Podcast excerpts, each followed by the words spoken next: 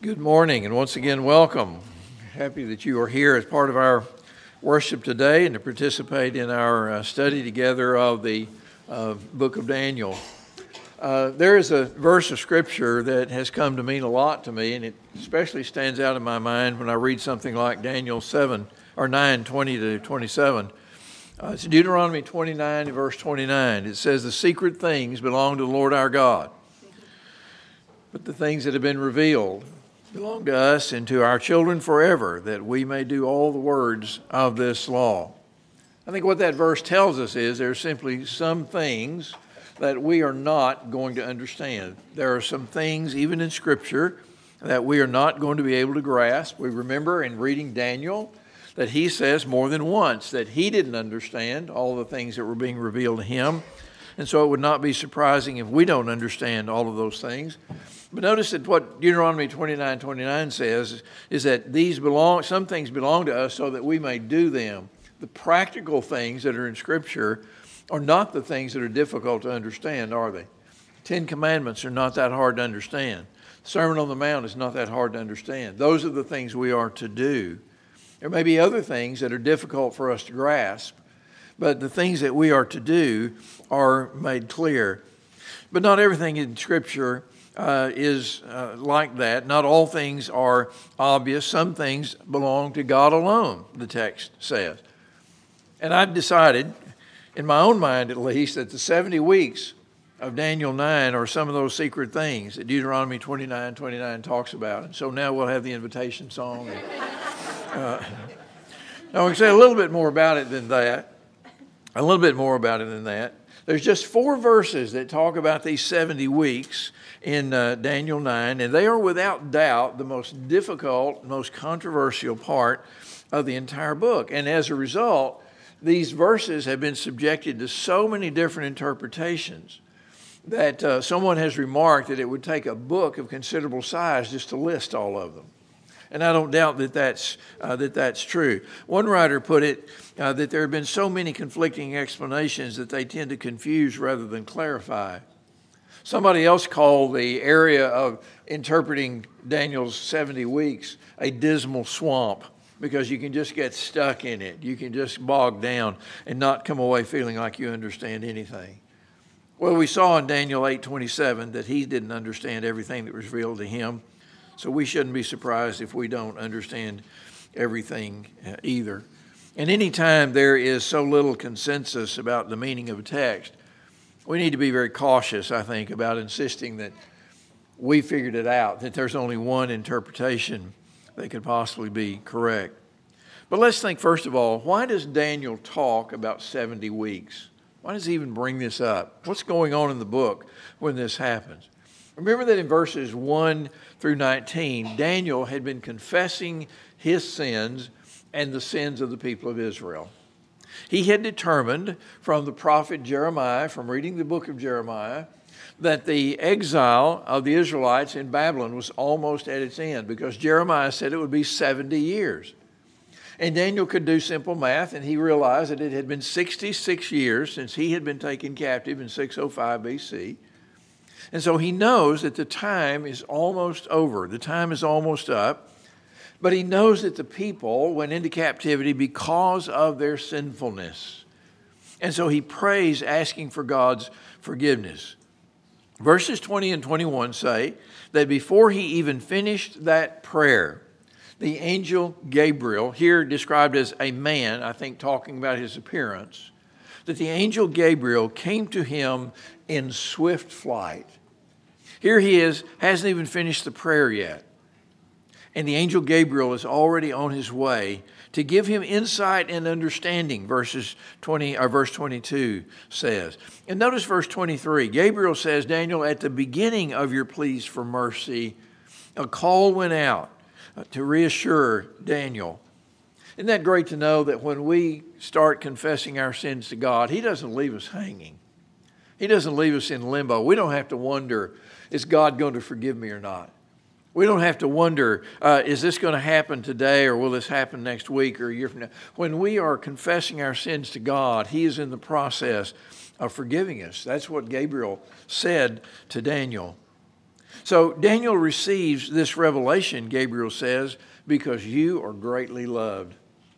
Of all the things Daniel hears in this book, I suspect that was the one that meant the most to him. You are greatly loved. What a great message for Daniel to know that he is greatly loved. And the explanation is that 70 weeks have been decreed about your people and your holy city. And remember, those are the two things Daniel had been praying about. You remember that in 1:19? He'd been praying about the forgiveness of the sins of the people and the restoration of Jerusalem. And now here comes Gabriel, and Gabriel says that 70 weeks have been decreed in answer to that prayer. 70 weeks have been decreed for the forgiveness of your people and for the restoration of your holy city. Now, here's where things really start to get interesting, don't they? What did Gabriel mean by the 70 weeks? What is that all about? First of all, notice that 70 weeks is our interpretation. You may have a footnote in your Bible that indicates that what the text literally says is 77s are decreed. And so that's assumed to mean weeks, but it could mean something else. We don't know. 77s have been decreed, he is told. So are these weeks at all? And if so, are we to think of literal weeks or symbolic weeks? And what about the number 70? Is it literal or symbolic? And is it an exact number or an approximate number? We'll come back to all that here in just a few minutes, but just be aware of the questions that come up. But then look at verse 24. Gabriel lists 6 things that are to be accomplished during this period of 70 weeks. And here they are. First of all, the end of Israel's transgressions. The things that sent them into exile will come to an end and will be forgiven. Number 2 is an end to sin. That's all it says, an end to sin. Isn't that a great thought? An end to sin. Number 3, atonement for iniquity. Atonement means the cleansing for iniquity, the bringing of humanity back into fellowship with God. Atonement for iniquity. And then number 4, bringing in everlasting righteousness, replacing iniquity and sin with a righteousness that never stops. Number 5, the sealing of this vision, and some translations say, and of the prophet, which I assume would be Daniel, or of the prophecy, but the sealing of the whole prophetic movement, the sealing of prophecy itself. And then number 6, the anointing of a most holy place. Gabriel then divides those 70 weeks into 3 periods. He says, first of all, for 7 weeks, from the going out of the word to restore and build Jerusalem to the coming of the anointed one, a prince. That's 7 weeks, he says. Then 62 weeks, Jerusalem shall be built again. All right, the longest part of the 70 weeks, 62 weeks, Jerusalem shall be built again. And then 1 week, and watch this, the coming of an anointed one who shall be cut off, and the destruction of the city of Jerusalem and the sanctuary, the temple, again, the end of sacrifices and offerings, and the coming of the one who makes desolate until the end is poured out. Now, you thought you had a busy week. But look at all that's going on in that final week. You know, whatever we determine that week is, there's a lot that's going to happen in that week. Now, I want you to notice that Gabriel offers no explanation of any of this. You know, in some of the visions, there will be some explanation to part of it. There's not any here. It just comes to the end of the chapter, and that's it. And notice Daniel doesn't ask for any explanation. I find that interesting, don't you? I think I would have had to say, Gabriel, before you go, you know, could you please, you know, is there a Cliff's Note version of this? Is there some way to, can you give me something to go on here?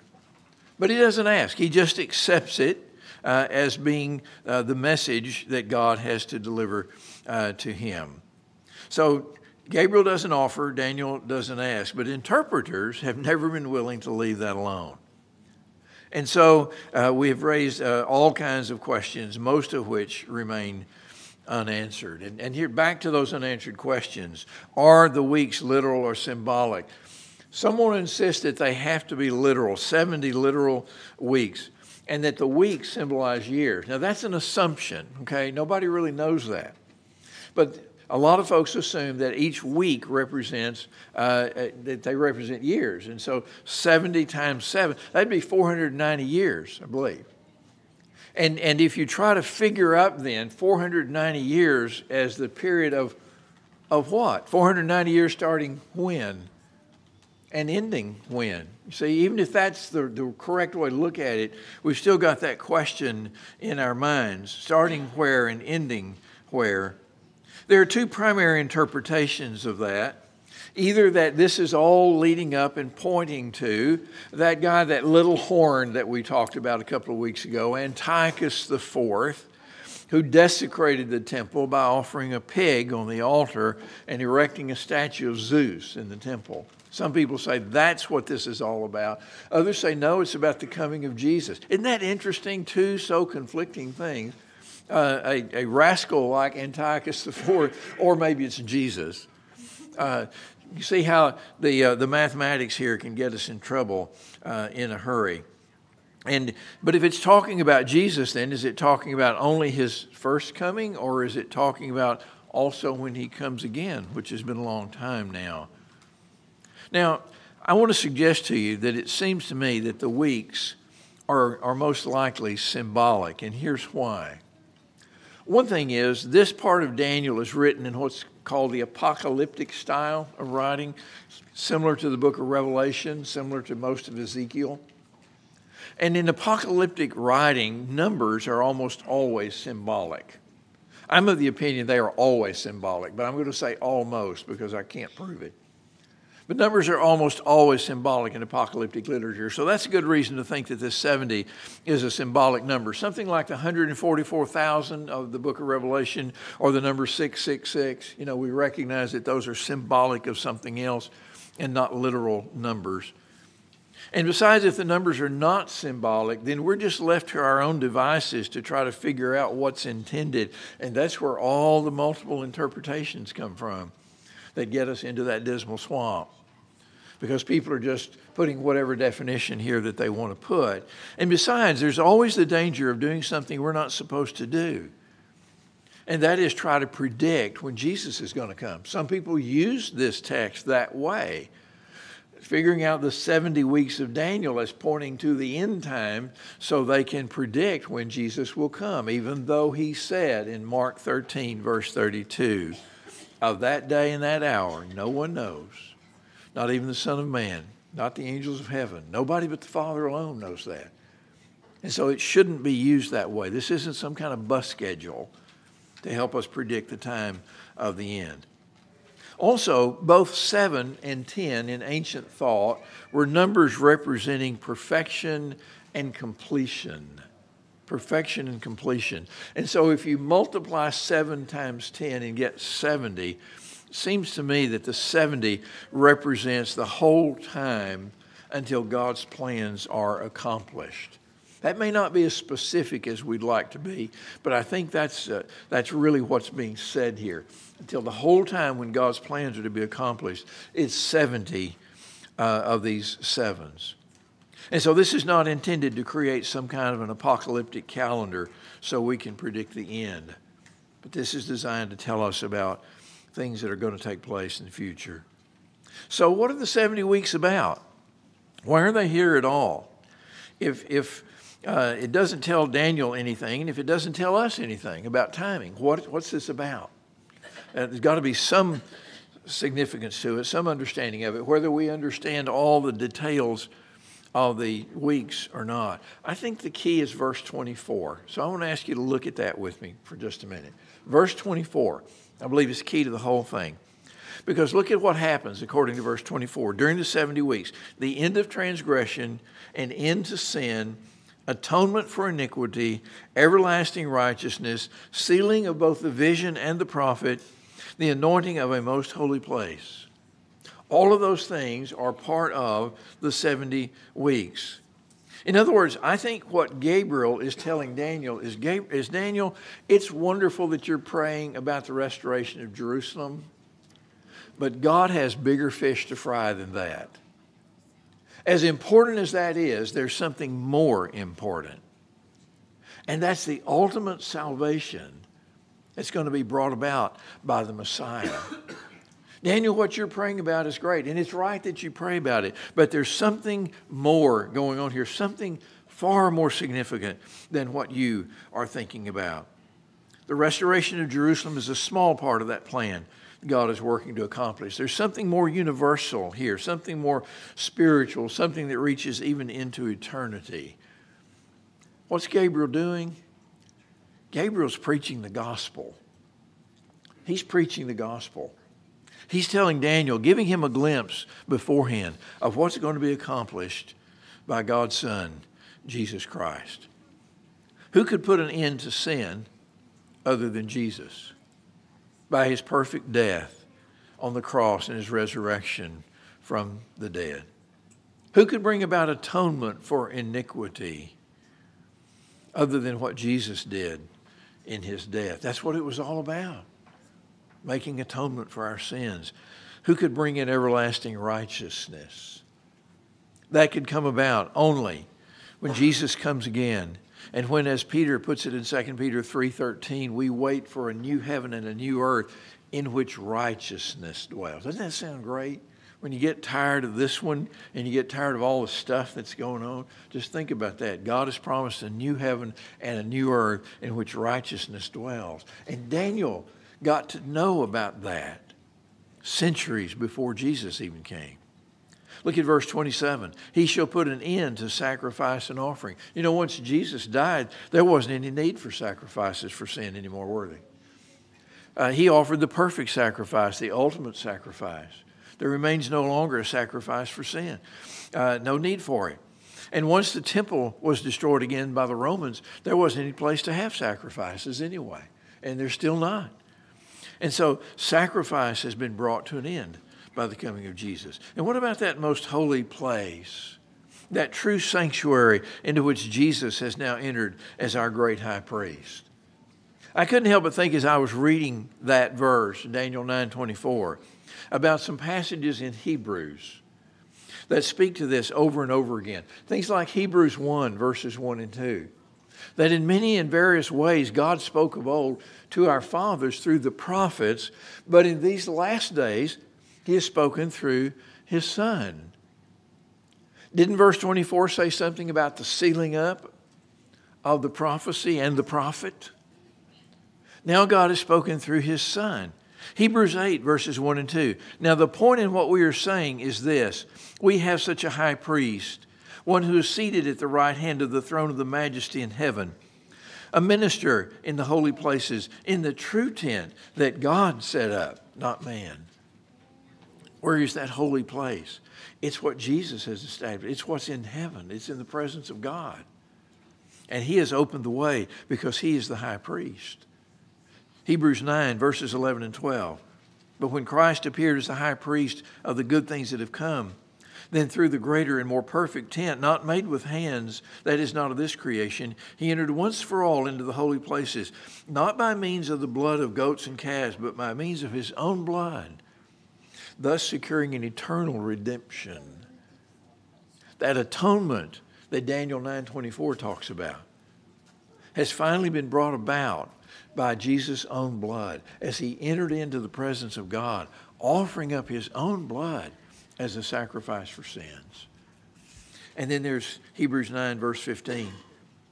Therefore, he is the mediator of a new covenant, so that those who are called may receive the promised eternal inheritance, since a death has occurred that redeems them from the transgressions committed under the first covenant. What does Hebrews 9, or Daniel 9:24 say? He'll bring it into transgression.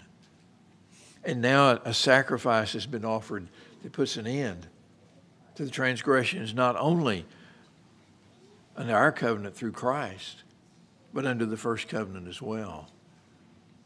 And what about that holy place that Daniel 9:24 talks about?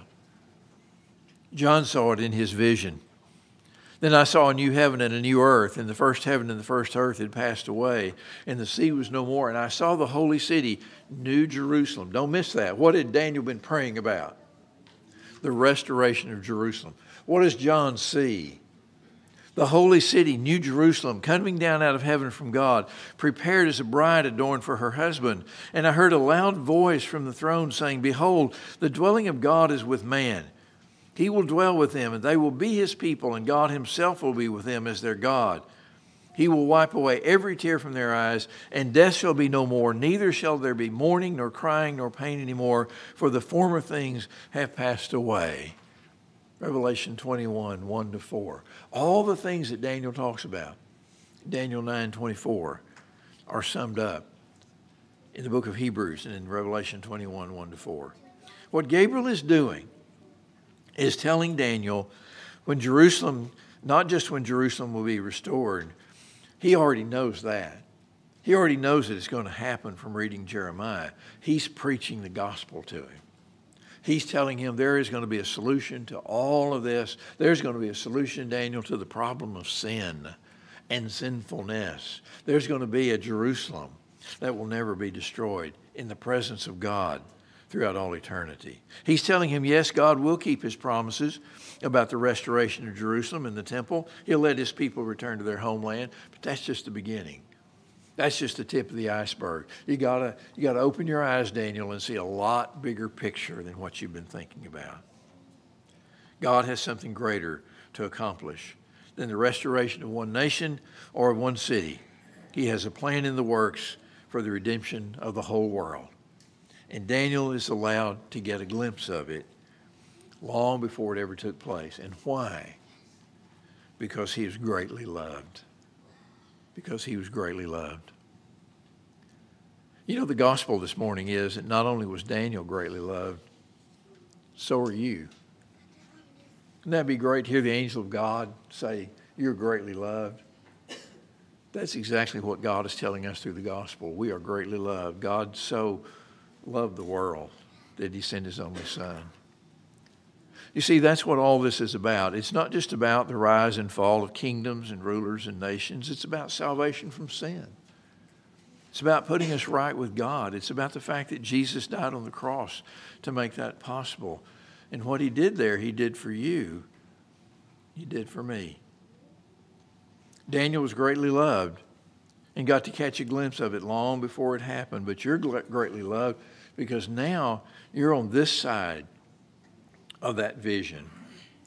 And you get to look backward at it through the pages of the New Testament and see exactly the fulfillment of all those things that Daniel had been told. That God was going to bring an end to transgression and put an end to sin. Your sins, as well as the sins of the whole world. That there was going to be atonement for iniquity. That Jesus would pay the price that you and I could never pay. The good news that brings in everlasting righteousness, what John foresaw in Revelation, and what we look forward to when the Lord comes again, and when there will be no more sin and no more unrighteousness. And to seal up the vision and the prophecy, because it'll all be done. It'll all be finally fulfilled. There won't be any need for any more vision, any more prophecy. And then to anoint a most holy place. What did Jesus tell the disciples the night before he went to the cross? I'm going to prepare a place for you. And then I'll come again and receive you to myself. That's the gospel preached by God's messenger to God's servant and now passed on to you. But it's not a gospel about secret things that you and I can't know. We may not ever figure out what exactly is intended by the weeks and the 70 and what dates would be signified by those things, but we know exactly what the message is, and we know exactly how to receive that great blessing. You know, on that day of Pentecost, after Jesus died, when Peter stood before an audience of people and proclaimed to them the fulfillment of all the prophecies, fulfillment of all of Israel's hopes in the coming of Jesus. And he says, therefore, know for certain that God has made him both Lord and Christ, this Jesus whom you crucified. And they cried out and said, what shall we do? And Peter said, repent and be baptized, every one of you, in the name of Jesus Christ for the forgiveness of your sins, and you'll receive the gift of the Holy Spirit. The secret things belong to the Lord our God, but the things that you and I are supposed to do are made clear, and that's one of them. Now that you know that, why don't you do it? Come and tell us while we stand together and sing. My hope is built on